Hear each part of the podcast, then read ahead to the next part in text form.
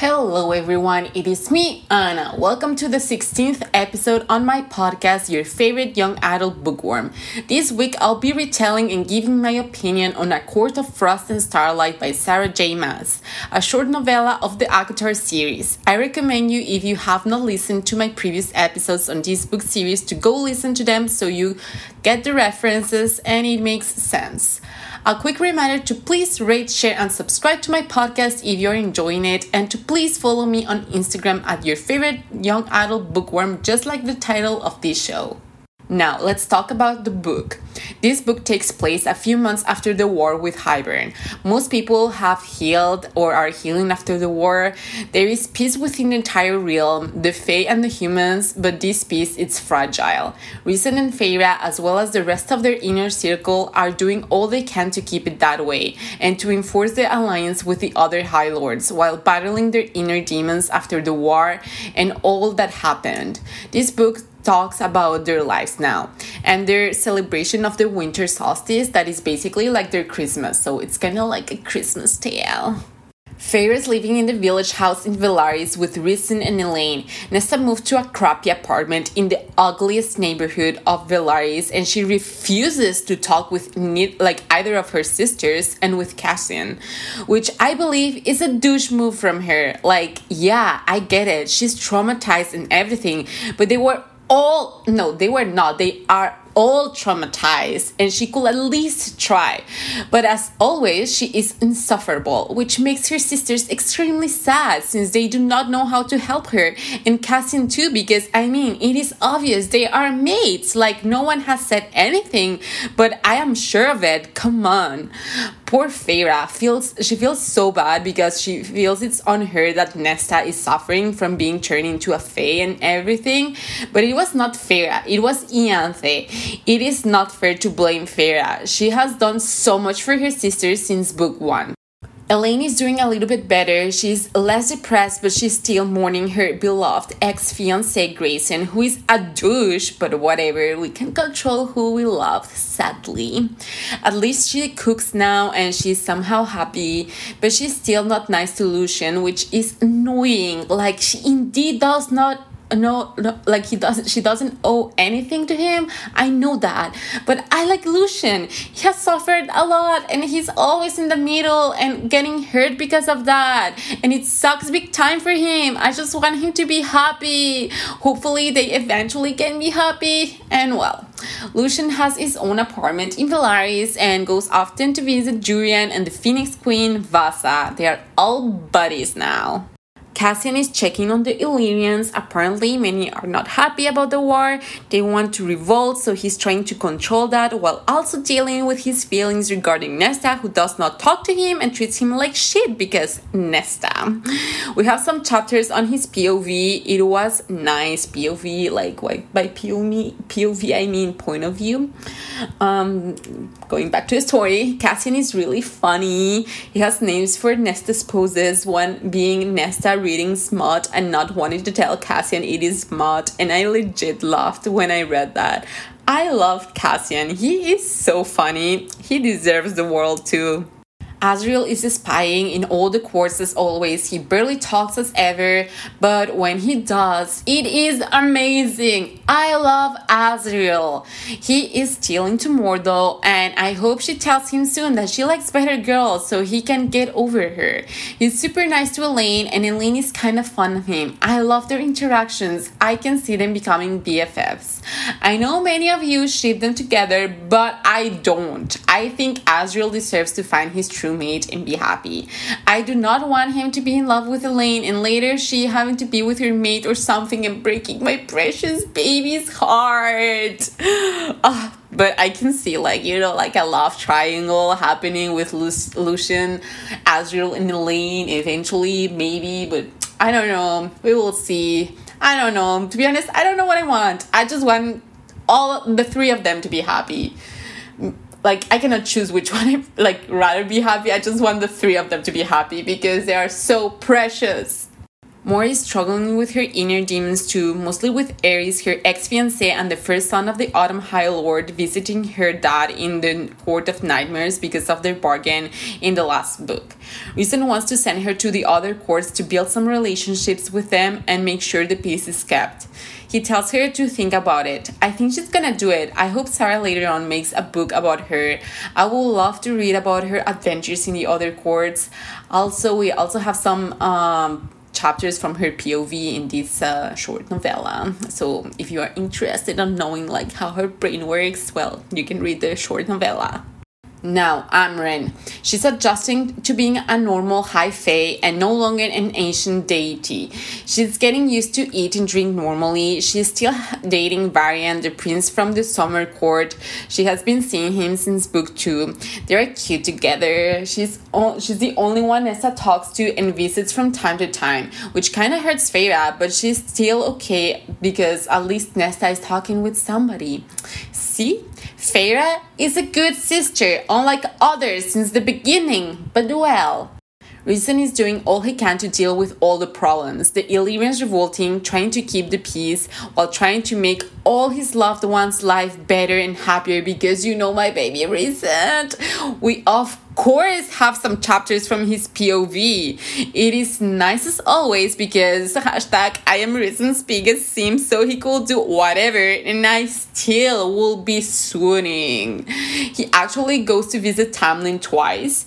Eris told him Beron, the Autumn High Lord Canna is low-key planning to expand his frontiers to the human world. The territory between Autumn and the human lands is spring, so that's why he goes there. He's super surprised at seeing Tamlin estate. It is all destroyed. There is no guards, no servants. He's not looking good either. He's doing really bad. He kind of deserves it because he was a douche in book 2 and 3, but since I already forgave him, I felt a little bit bad for him.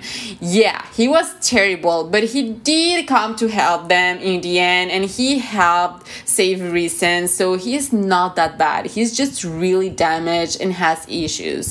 I believe he can have some redemption eventually, but still, it is not okay what he did. Like, I'm not excusing his actions. I'm just saying I felt a little bit bad because I forgave him because he saved my baby Rhysand.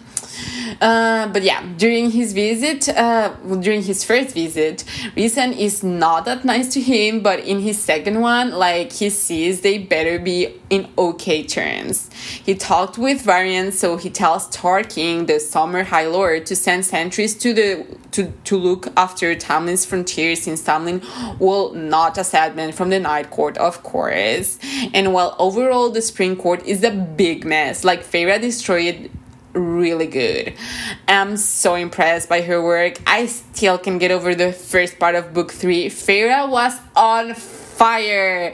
I love the character development for her. Like, it was so good. I was like, go off, queen.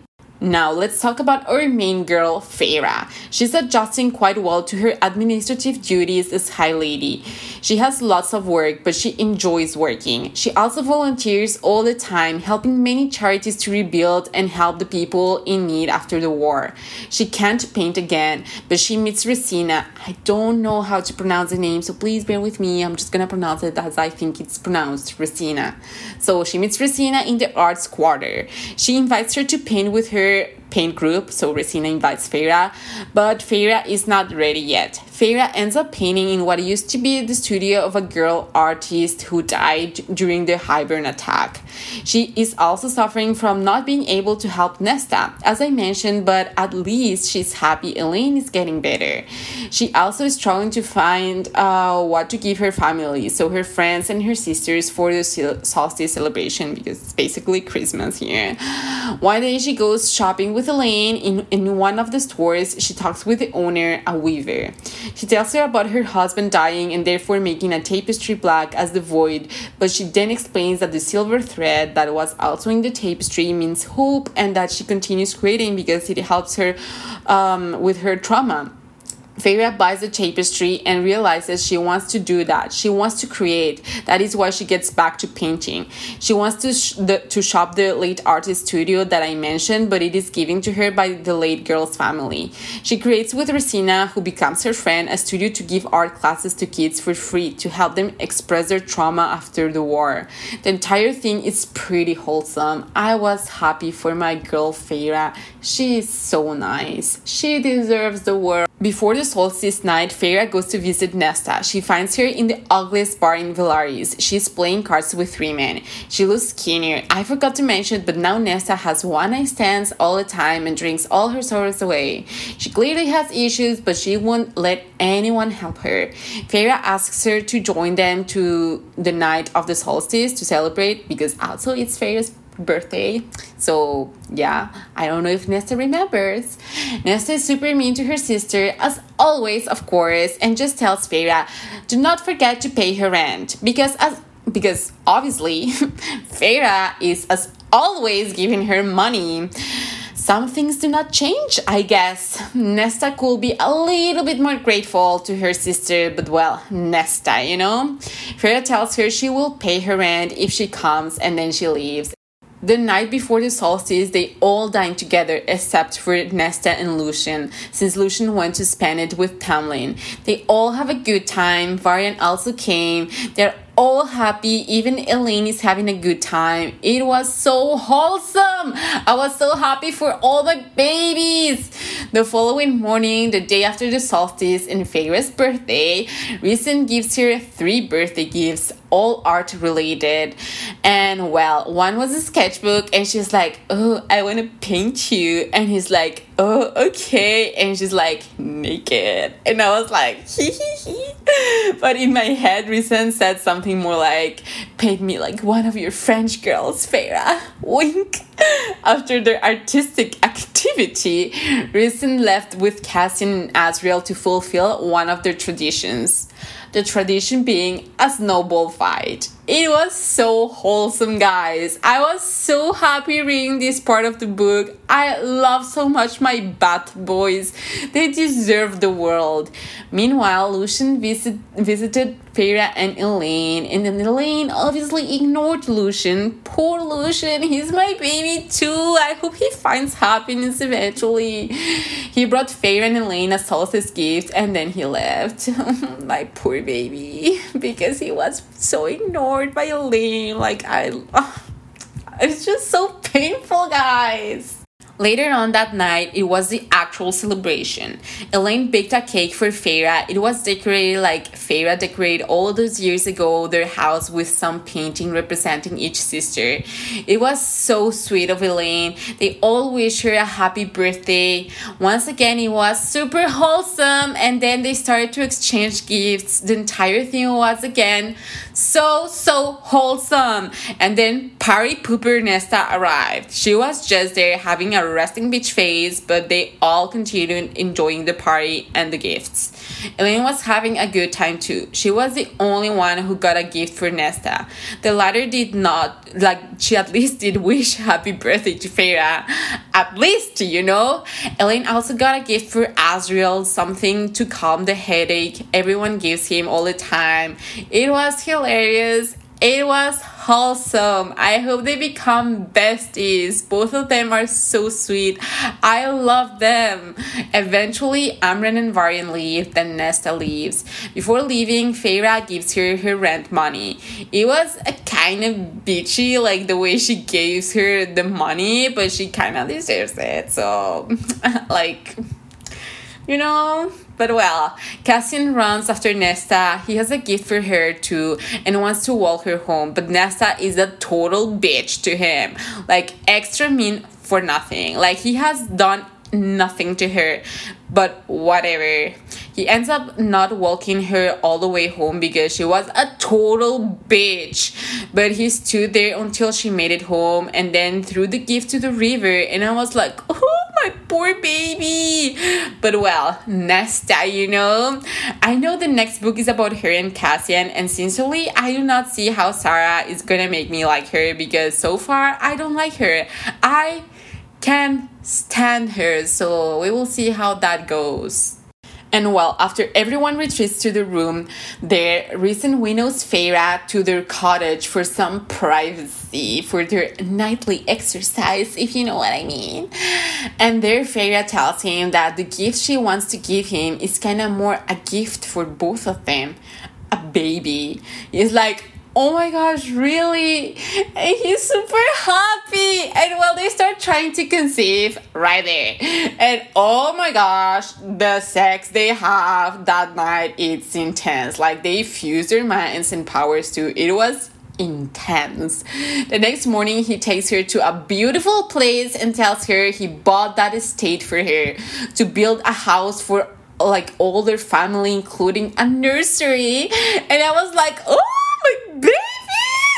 I can wait for them to have a baby and all their friends to move with them. And I, I was so touched by this gift and Feyre too, because like the like the state is empty. She gets to build the house of her dreams. Like Rhysand, like oh my gosh, like he's so wholesome. Like no man can ever compare to him. If I'm single forever, it's because of Rhysand. Like Oh my gosh, he is amazing!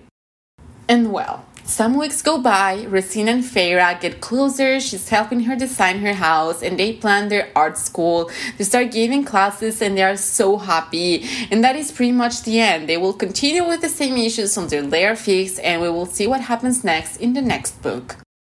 Now, time for my overall opinion. I really like this short book or novella. I know many fans were not happy with this book because of the lack of action or big drama. But I mean, it is labeled as a short story to see what happens next to her favorite characters. So I do not know what were they expecting. I personally enjoyed it. It was nice to see all my babies be relatively happy most of the book. I really like the inner circle. I am too invested in them, so I had a great time reading this short story. I wish it was a bit longer because I love them all and I just need more of them. I wish Nesta was not a party pooper the entire time, but well, it is what it is. I am super excited to read the next book, even if it's more about Nesta. I also hope Sarah releases another short novella of when Feyre and Rhysand have a child. I would love to read how they are happy, like how they are a happy family and how they all love each other and how everyone in their inner circle loves the baby. If you ever live, like if you ever listen to this, Sarah, please, please write a novella about this. I need it to be happy. Like you don't know how much I need it in my life. But well, Enough of me fangirling over my beloved characters. I don't think I can rate this short book or novella because it's more like an epilogue, you know what I mean? But uh, sentimentally, I give it a 4.5 out of 5 stars. It would have been a 5 if it was longer. Um, yeah, I just not give it a 5 because it was too short so yeah but it's sentimentally you know? I don't think i can rate it because it's a novella and not like an actual book book so yeah now, time to finally say goodbye. This episode was super short, I know, but the book was super short, so yeah. Don't forget to rate, share, and subscribe to my podcast if you're liking it. It only takes you a few seconds to put me at five stars on iTunes. Don't forget to also follow me on Instagram at your favorite young adult bookworm. I will see you all next week with the retelling of The Wicked King by Holly Black.